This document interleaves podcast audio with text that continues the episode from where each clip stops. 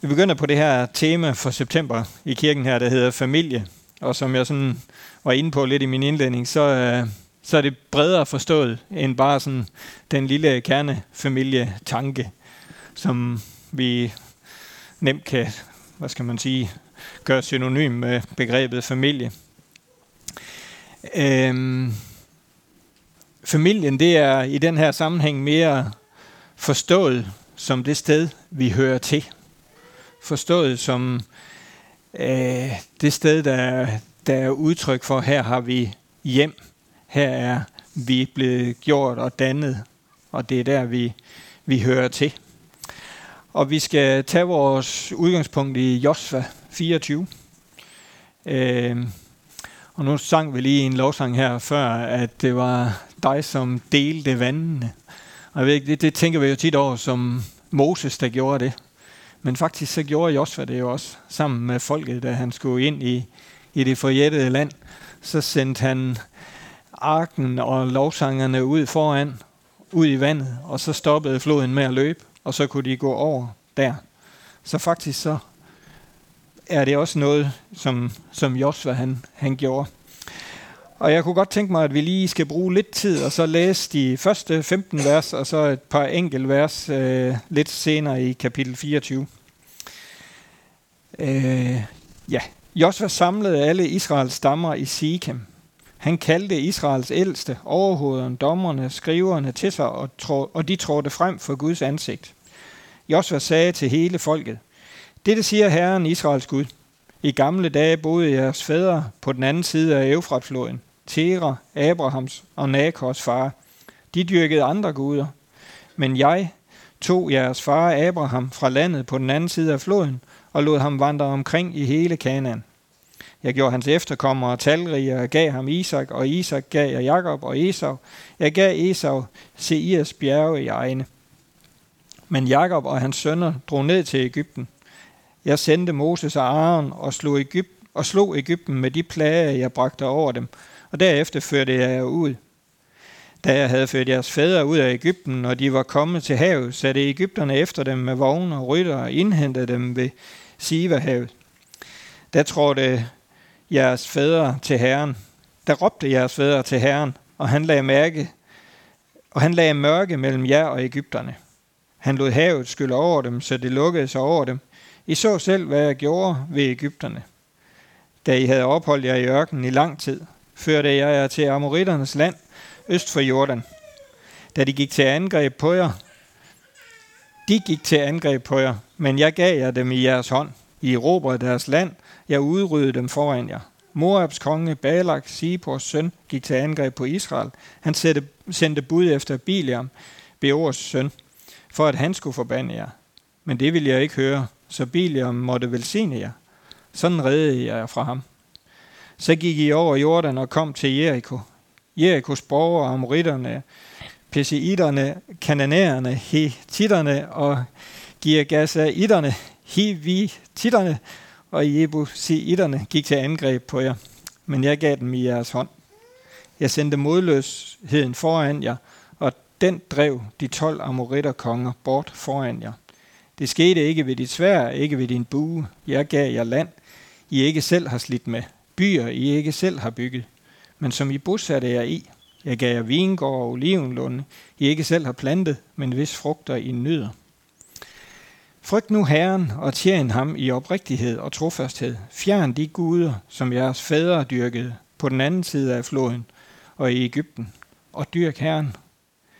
Men hvis det er jer imod at dyrke Herren, så vælg i dag, om I vil dyrke de guder, jeres fædre dyrkede på den anden side af floden, eller amoritternes guder, i hvis land I bor. Jeg og mit hus vil tjene Herren, sagde Josva så til slut her. Og så skal vi læse øh, fire vers fra øh, vers 25 og frem.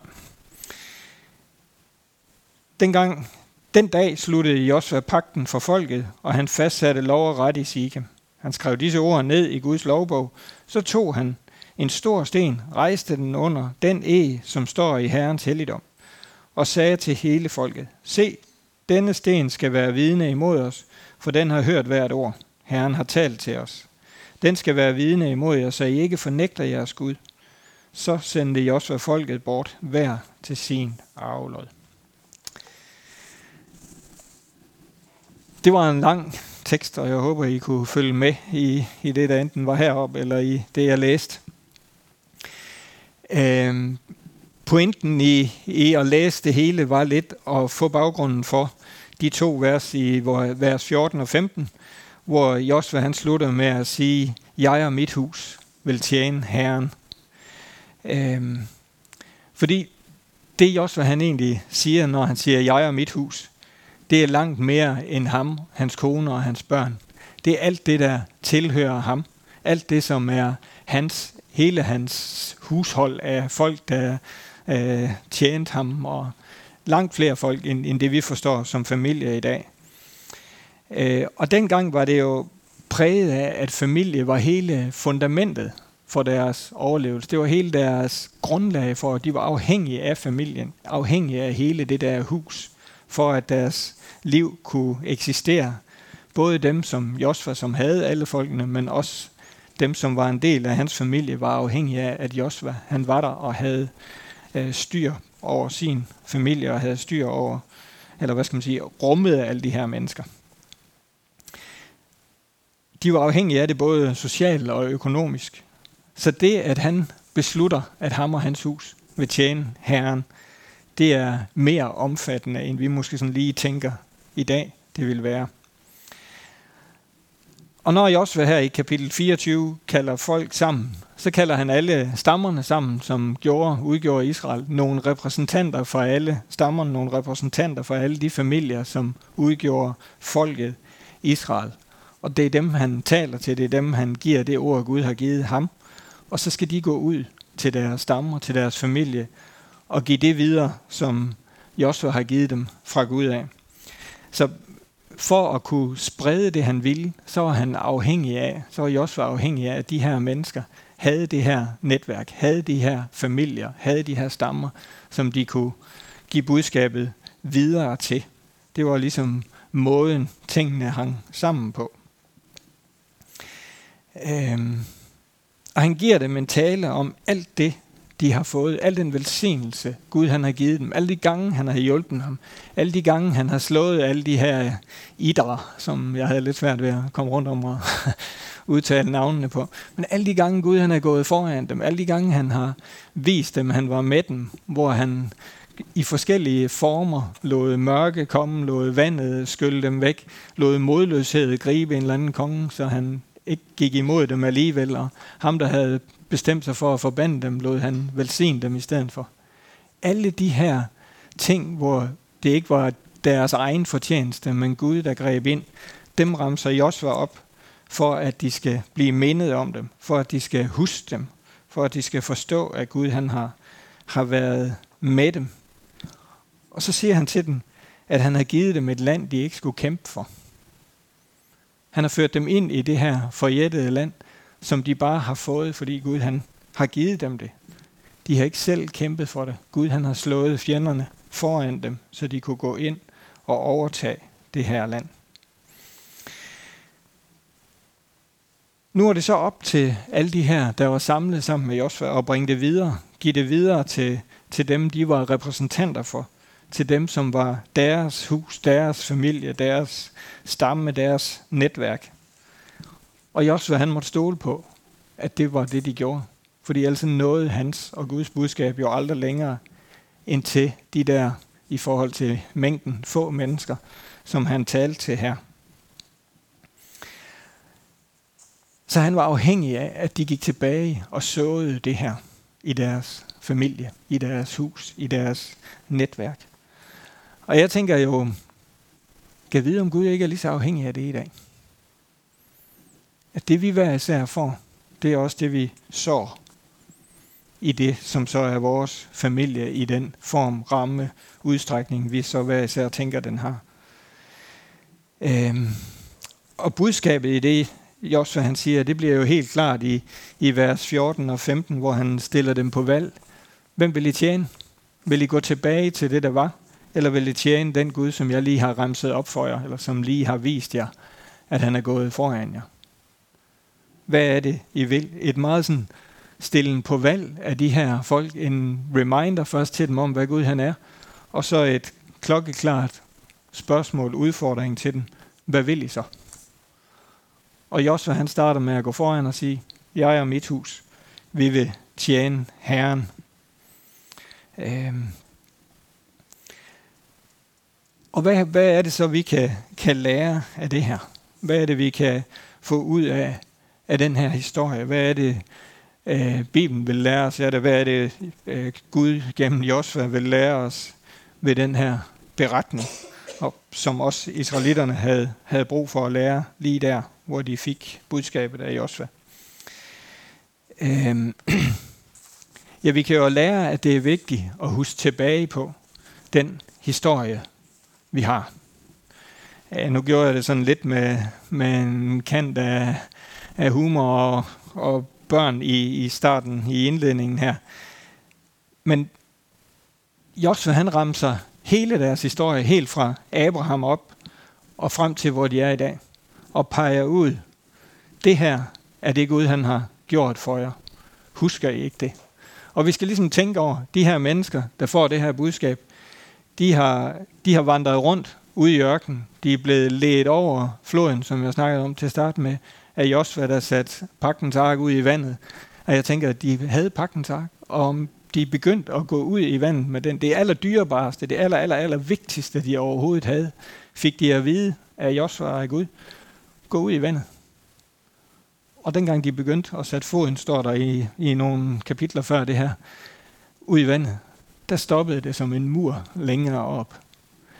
Og jeg tænker, de var villige til at træde ud. De havde oplevet, hvordan det bar at træde ud. Meget, meget synligt set, at Gud han var den, han lovede, han var. Han havde stillet det dyrebareste ud, hvor det var virkelig øh, vigtigt for dem, at det holdt. Og det holdt. Og de får alle sammen lov at gå over, og de danner de her 12 stammer, og så kommer først øh, pakkens ark op igen, og de kan fortsætte. Så han har givet dem det forjættede land. De skulle ikke først bygge en dæmning eller en stor bro. Gud han kunne jo også have vist dem, hvis nu I skal over den her flod, så skal jeg vise jer noget, de andre ikke kan. Hvis nu I bare er klogere end de andre, så kan I bygge en bro og gå over. Det var ikke det, han gjorde. Han, han gav dem det. Han ordnede det fuldstændig for dem. Der var ingen af dem, der på nogen måde kunne tage noget fortjens for, at de kom ind i det forjættede land. Det var udelukkende Guds nåde mod dem, Guds øh, værk. Og det her, det får de ramset op der midt i det forjættede land, hvor man tænker, de må jo have den, den stærkeste tro, der findes. Oplevet alt det her. Hvorfor har, har I også været brug for at minde dem om alt det her? De står der i det forjættede land, har været der i en, i en lille generation sammen med Josvas da han fik lederskabet, og så er de gået ind, og så har de levet der og oprettet øh, deres land der nu. Så man tænker, at de må, de må jo være fuldstændig fyldt af Guds tro og Guds nærvær, fordi de har oplevet alt det her. Og alligevel, så har jeg også fået brug for at ramse det op og stille dem på valg. Øh, alle de udfordringer, de har fået, som Gud han har gået med dem i. Og hvad er det her så i vores historie? har vi brug for at kigge tilbage og se det, jeg står i i dag. Hvordan er jeg kommet dertil? Hvordan er jeg havnet her? Har jeg husket al Guds nåde på vejen hertil? Al Guds øh, velsignelse hele vejen hertil? Og det kan vi jo gøre på, øh, på det, jeg kalder ud fra det klassiske jeg-perspektiv. Vi kan jo tænke tilbage, ligesom jeg gjorde i starten i indledningen, og sige, jeg kan huske tilbage, da jeg var 3, 4, 5, 6, 7 år, eller hvor gammel man nu er, når man kan huske. Og så oplevede jeg de her ting, og det har gjort mig til den, jeg er. Og det kan man bruge til rigtig meget godt, og det kan man bruge til rigtig meget at forstå sig selv. Man kan bruge det rigtig meget også til at forstå, hvorfor man handler, som man gør. Øh. Ja, ej, ikke flere eksempler fra mit liv. øh. Men jeg tror bare ikke, det er det, I også han er gang i her. Jeg tror faktisk, det er noget helt andet i også, hvad han har gang i. Jeg tror, han ramser et langt, langt større perspektiv op. Fordi det med, at han tager hele deres historie fra Abraham og alt det, der var igennem lang, lang tid, mange, mange år, hvad vil det svare til hos os? Hvad vil det svare til hos os? Hvis vi er det perspektiv, vi skal sætte på, når vi skal se Guds storhed. Hvor langt er vi så tilbage? Jeg tror faktisk, vi er før Luther, bare sådan lige for at tage ham frem igen. Jeg tror faktisk, vi er længe før Luther. Jeg tror faktisk, måske vi er helt tilbage ved Paulus, som gav evangeliet videre ud af Israel og ud i Europa sammen med andre gunder. Og er det der, vi kan begynde, og er det i det perspektiv, vi ser Guds storhed, så bliver det jo langt større end mit lille jeg-perspektiv. Så bliver Gud jo langt større, end at jeg har oplevet velsignelse på nogle punkter. Ikke at forklare det vel, men det er bare et andet perspektiv, en anden form for ramme, Josua han er i gang med at tegne for de her folk, for at de skal huske på, hvem Gud er. For at de skal se hans storhed, og ikke blive så opslugt af nuet. Jeg kunne jo godt forestille mig, at Josua han er 110 år, står der her. Så der er opstået sådan en vis mathed, en vis træthed imellem alle de her stammer. Nu, nu, nu er de i landet, og nu er det dagligdag. Det er blevet mandag x antal mange gange. Og nu er det bare, okay, nu er vi her så. Og jeg tror, det er det, Josua han peger ud her. Og hvor han har brug for at sige til dem, husk nu Guds storhed. Husk nu, hvem Gud er. Husk alt det, han har vist os, gjort for os, lagt til rette for os. Husk, at vi er i det her land af hans nåde, ikke af vores fortjeneste. Øhm. Og her står vi så med den samme historie, kan blive lidt trætte matte i koderne og glemme, hvilken fantastisk velsignelse det er, at vi kan stå her. Hvis ikke vi engang imellem får det perspektiv på, hvor stor en nåde det er fra Guds side, at du og jeg er lige her, landet med Helligånden i rygsækken og Guds nærvær lige for hånden. Fordi der var nogen, der tog evangeliet med. Fordi der var en Gud, der sendte Jesus, fordi der var frihed til os at komme direkte til Gud. De her mennesker levede jo under loven, og var deres virkelighed dengang. Vi har en kæmpe velsignelse, hvis vi tør at kigge det store perspektiv. har vi så fået øje på, på den velsignelse? Eller er vi der, hvor jeg sådan beskrev israelitterne var, at det er blevet mandag for mange gange? At det bare sådan er blevet hverdag? Eller har vi øje på den der fantastiske storhed fra Guds side? Og det var egentlig det grundlæggende spørgsmål, som Joshua han stillede dem.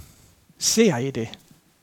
Eller er I begyndt at være der? Ah, det var nok egentlig også bedre før.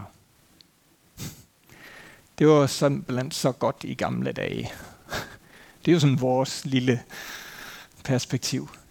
Dengang der var bilfri søndag, det gik det hele lidt mere stille og roligt. Måske skulle vi bare tilbage til dengang.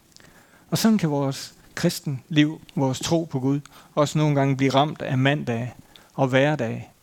Og vi glemmer at se Guds storhed. Vi glemmer at minde os selv om, både i vores liv, men også i det større perspektiv, hvad Gud han egentlig har gjort. Det at tjene, det havde en pris. Og hvad var det for en pris? Josva han ramte sig op for folket her. Det var den pris ikke at tjene de andre guder. Ikke at tjene de guder, som de kom fra. Prisen var at tjene ham og ham alene. Og husk på, hvad det giver. Husk på den velsignelse, der lå i det. Jeg tænker, vi vil blive lidt provokeret faktisk, hvis vi mødte Josva i dag, som ruskede op i os på den måde, han, han gjorde i israelitterne her. Sådan lige tog lidt fat om, hvor det gjorde lidt ondt, og sige, jamen, uh, vil I det? Har I besluttet jer for at ville det? Eller er I sådan ved at luske lidt tilbage til, hvor det var før? Vi bliver udfordret af det samme spørgsmål. Og hvordan gør vi det, og hvad er det for nogle områder, vi bliver udfordret af det samme spørgsmål på? Jamen, vi kan jo nemt med vores tro komme til at falde tilbage i den gamle pagt, før Jesus, før øh, Jesus han åbnede vejen direkte til Gud. At vores tro bliver præget af regler, bliver præget af måder at gøre ting på, bliver præget af former og fasonger, mere end af Helligåndens liv. Og der tænker jeg, at vores udfordring ligger fuldstændig på linje med israelitterne, der var trådt ind i det forjættede land. Hvis vores forjættede land er det, Jesus han åbnede til os, så har vi jo brug for nadveren for at huske det igen og igen. Vi har brug for at dele mindet med hinanden, dele udfordringen med hinanden, om at leve i det. I stedet for at vende tilbage og sige, hvis nu bare jeg går i kirke 38 søndage om året, så holder det. Eller hvis bare jeg opfører mig ordentligt.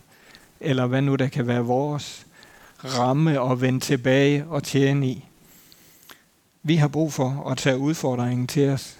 Gå ind i det, som vi er givet helt ufortjent. Det er jo parallellen i de her vers. De har fået det forjættede land, der hvor Gud han var, der hvor hans velsignelse flød, for ingenting. Han havde givet dem det. Han havde vundet det til dem. Han havde gået foran dem, slået alle de der konger, som jeg sagde før. Og det er jo parallellen til, at han har vundet det til os. Vi kan ikke sige, at vi har nogen andel i det. Vi kan ikke sige, at vi har nogen ære i, og kan få lov til at leve i Helligåndens nærvær. Få lov til at leve, og kan gå igennem forhænge, der revnede fra, øverst, fra øverst til nederst. Fordi det er noget, han har givet til os. Noget, vi fuldstændig ufortjent har fået. Han har vundet til os.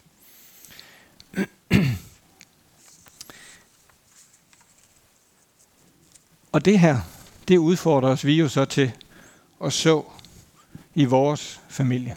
Lige så vel som jeg sagde før, at alle overhovederne for familierne og stammerne var samlet sammen med Josva, og han var afhængig af, de såede det ud i folket.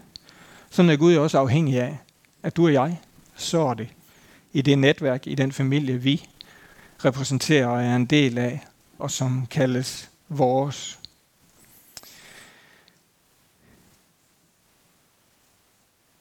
De her, de var, de blev udfordret af, hvem de ville holde så til. Hvem var det, de ville, ville tjene?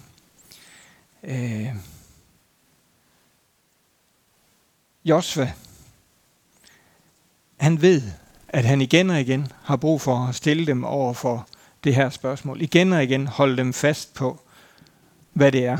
Igen og igen har de glemmer de det. Og det var deres øh, virkelighed, og jeg tror også, det gælder os i dag. At det er sådan en menneskelig øh, ting. At vi simpelthen glemmer de ting, som Gud han har gjort for os, hvis ikke vi bliver mindet om dem igen og igen.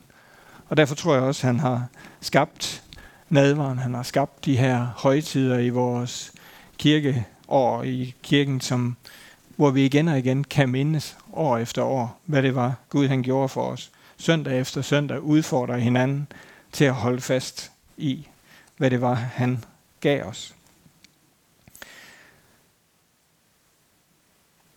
Vi lever jo midt i en verden, hvor vi som enkelte mennesker let kan blive øh, centrum.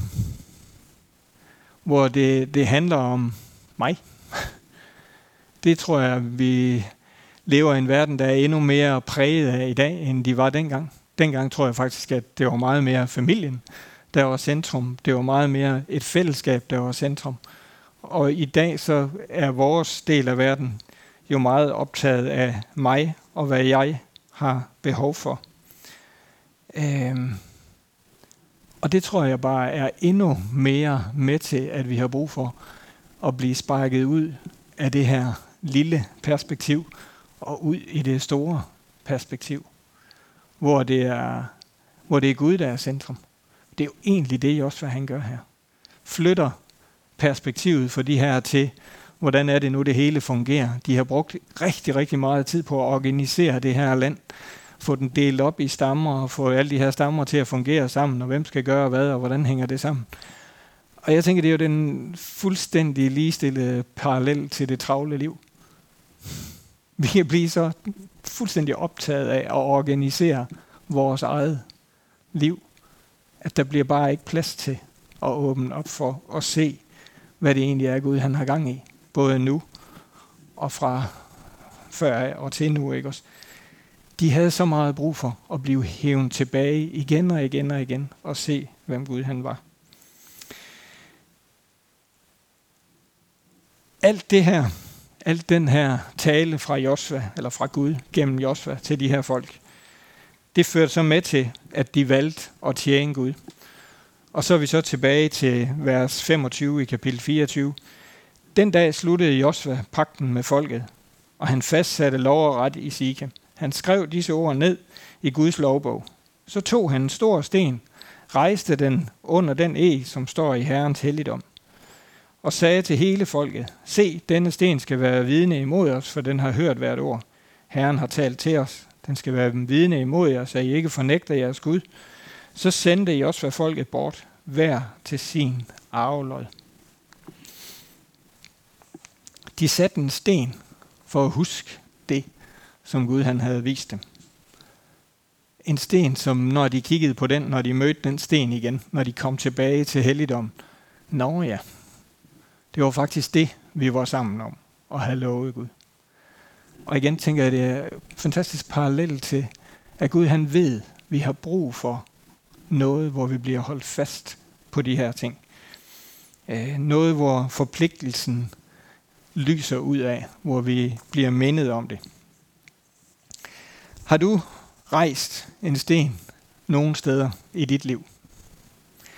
Jeg kunne ikke lade være med at tænke på den måde, at sådan kigge tilbage og se, hey, står der nogle stene her et eller andet sted, som jeg kan få øje på, hvor jeg stod i den der, ja Gud, det er det, jeg vil.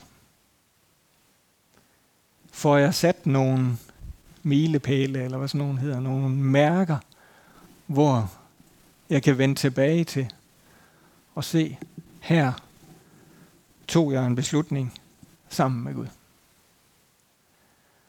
Og vi kunne også godt udvide det i det store perspektiv og sige, hvor er med milepælene, eller hvor er stenene henne i historien, som har gjort, at vi er her i dag. Lige præcis i år, så fejrer vi jo Luther, og gav videre, om ikke der blev lavet en hel masse af de her, ja, vi vil, beslutninger lige omkring ham og alle Luther og en hel masse andre mennesker, som besluttede noget med hinanden og med Gud der. Og det kan jo også være, være stenene, der bare er repræsenteret af, at den dag Gud han mødte mig og vendte min sorg til glæde. Det kan jo være stenene der, hvor Gud han mødte mig, og jeg oplevede Helligånden ramte mig i mit liv for første gang, eller i det hele taget bare oplevede den der øh, begejstring, det giver, når vi træder ind i det forjættede land, når vi træder ind i det Gud, han har vundet til os. Rejser du stene omkring dig? Og her blev det jo så voldsomt udfordrende, fordi så hopper vi over på Josvas side. Det var jo Josva, der tog fat i det her, sammen med Gud. Det var jo Josva, der sammen med folket rejste den her sten, men var initiativtageren til det. Sammen med en hel masse familier og en hel masse mennesker. Og der tænker jeg jo indimellem, så tror jeg, det er dig og mig, der bliver udfordret til at tage initiativ til at rejse de her sten. Og i al beskedenhed, så håber jeg faktisk, at vi kan rejse nogle stene sammen hver anden mandag, når nu vi tager fat på bøn. Sådan nogle helt enkle, praktiske ting. Men tør vi? Tør vi sætte den der sten, der minder os om det, eller jævner vi bare jorden? Vi var her, men vi kan egentlig ikke huske, hvad vi var sammen om. Ej, ah, det er lidt grovt sagt jo selvfølgelig, men hvis ikke de havde rejst stenen der, hvis ikke Josva havde rejst stenen der, så havde de jo ikke kunne komme tilbage til helligdommen. Så havde der været det, der plejede at være, og lur mig, om ikke det havde gået i glemmebogen. Hvordan ville det, Jesus havde gjort, havde gjort på korset, se ud, hvis ikke vi har igen og igen fejret nadver, påske? Hvis ikke vi igen og igen minder hinanden i pinsen om, at Helligånden kom sådan ud i det store perspektiv igen. Men vil du og jeg være med til at rejse stene efter os, som vi kan kigge tilbage på og sige, ja, det var der, vi besluttede det. Og faktisk, hvis vi havde læst lidt videre i, i dommerbogen, bliver det jo så efter Josva, så starter dommerbogen med sådan at rise op, hvad skete der så, da Josva han var død? Der gik en generation, så gjorde Israel ondt mod Gud. Så de glemt alt det, Gud han havde gjort for dem. Fordi Guds stemme gennem Josva forsvandt, manglede. Og alle dem, der var, havde gået sammen med Josva, står der, da de var døde, så var, så var Israel gået væk fra Gud. Så var mindet, så var hukommelsen forsvundet. En generation.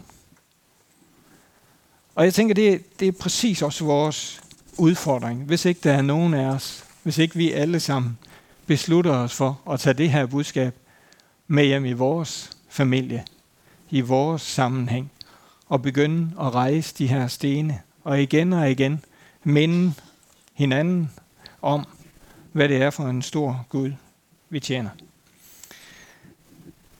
Har du øje for, hvilke velsignelser, der er grundlaget for dit liv? Har du set det stene, Jesus han har rejst for os, sammen med os? Og har du delt det med dem, der er omkring dig? Og lad du, som alle de her mennesker, der var sammen med Josva, de gav jo Josva taleret ind i deres liv. De tog det alle sammen med hjem, og lod det bo og lod det arbejde i sig og delte det videre. Er der nogen, der har taleret til at rejse stene i dit liv? Er der nogen, der har taleret til at sige, det her budskab, det skal du tage med hjem i det der er din familienetværk. Skal vi bede sammen. Far i himlen, tak fordi, at vi kan få lov til at være nu i dit nærvær. Vi kan få lov til at også lige her og sige som Josva, ja, jeg og mit hus vil tjene Herren. Vi kan få lov til at være dem, der deler din storhed til vores familie, til dem, som er givet os. For jeg beder om, at vi må få noget til ikke at bare glemme, men få noget til at, at blive mindet om, at blive husket, og vi også giver lov til, at nogen har taleret ind i vores liv med lige præcis det budskab her.